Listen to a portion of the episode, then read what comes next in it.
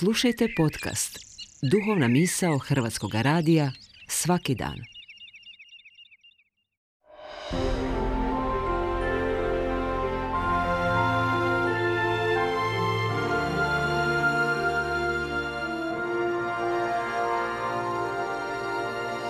Duhovna misao. Urednica je Blaženka Jančić.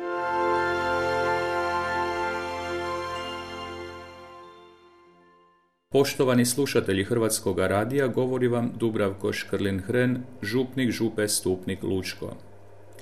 Mi smo ljudi nesavršena bića i neprestano moramo učiti i truditi se da postanemo i ostanemo ono što bismo trebali biti. Evo, na primjer, imali savršenih vozača, uvijek iznova učimo, neprestano pazimo, pa ipak griješimo.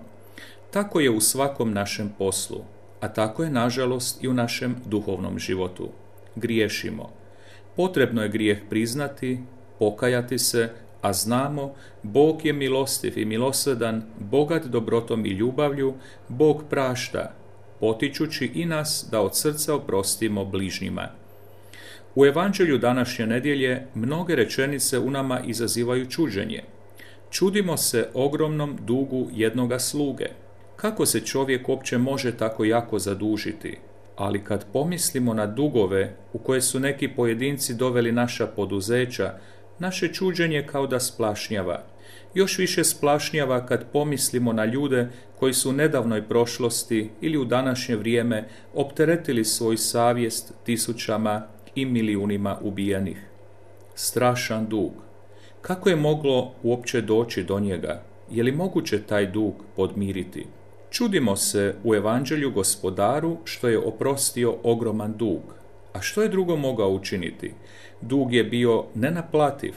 Naime, da spomenuti u smrtitelji čine i najstrožu pokoru i tisuću godina, oni ne bi mogli vratiti život mrtvima. Takve dugove može poravnati jedino neiscrpno Božje milosrđe. Čudimo se opakom slugi koji je zbog neznatnog duga stao daviti svoga druga, strpavši ga u tamnicu dok mu ne vrati dug. Naše čuđenje opet splašnjava kad se sjetimo primjera iz svakodnevnog života koji dokazuju kako umijemo biti sitničavi. Neki postaju smrtnim neprijateljima zbog sitnica koje su ponekad naprosto smiješne. Imamo se pravo srditi, ali ne postati time neprijateljima. Jedna arapska poslovica kaže, kad se na nekoga srdiš, ostavi uvijek mjesta i za pomirenje. Prispodobom o slugama Isus je očito namjeravao i nešto drugo. Htio je slušateljima ukazati na razliku između pravednosti koju su naglašavali pismoznanci i pravednosti koju podrazumijeva evanđelje. Pismoznanci su vidjeli pravednost prije svega u ispunjavanju propisa. Tko je te propise ispunjavao, smatrao se pravednikom. A Isus preusmjerava poimanje pravednosti smrtvih slova na živog čovjeka. Gospodar neće kod sređivanja računa obraćati pažnju na čistoću tvojih ruku, nego na čistoću tvoga srca.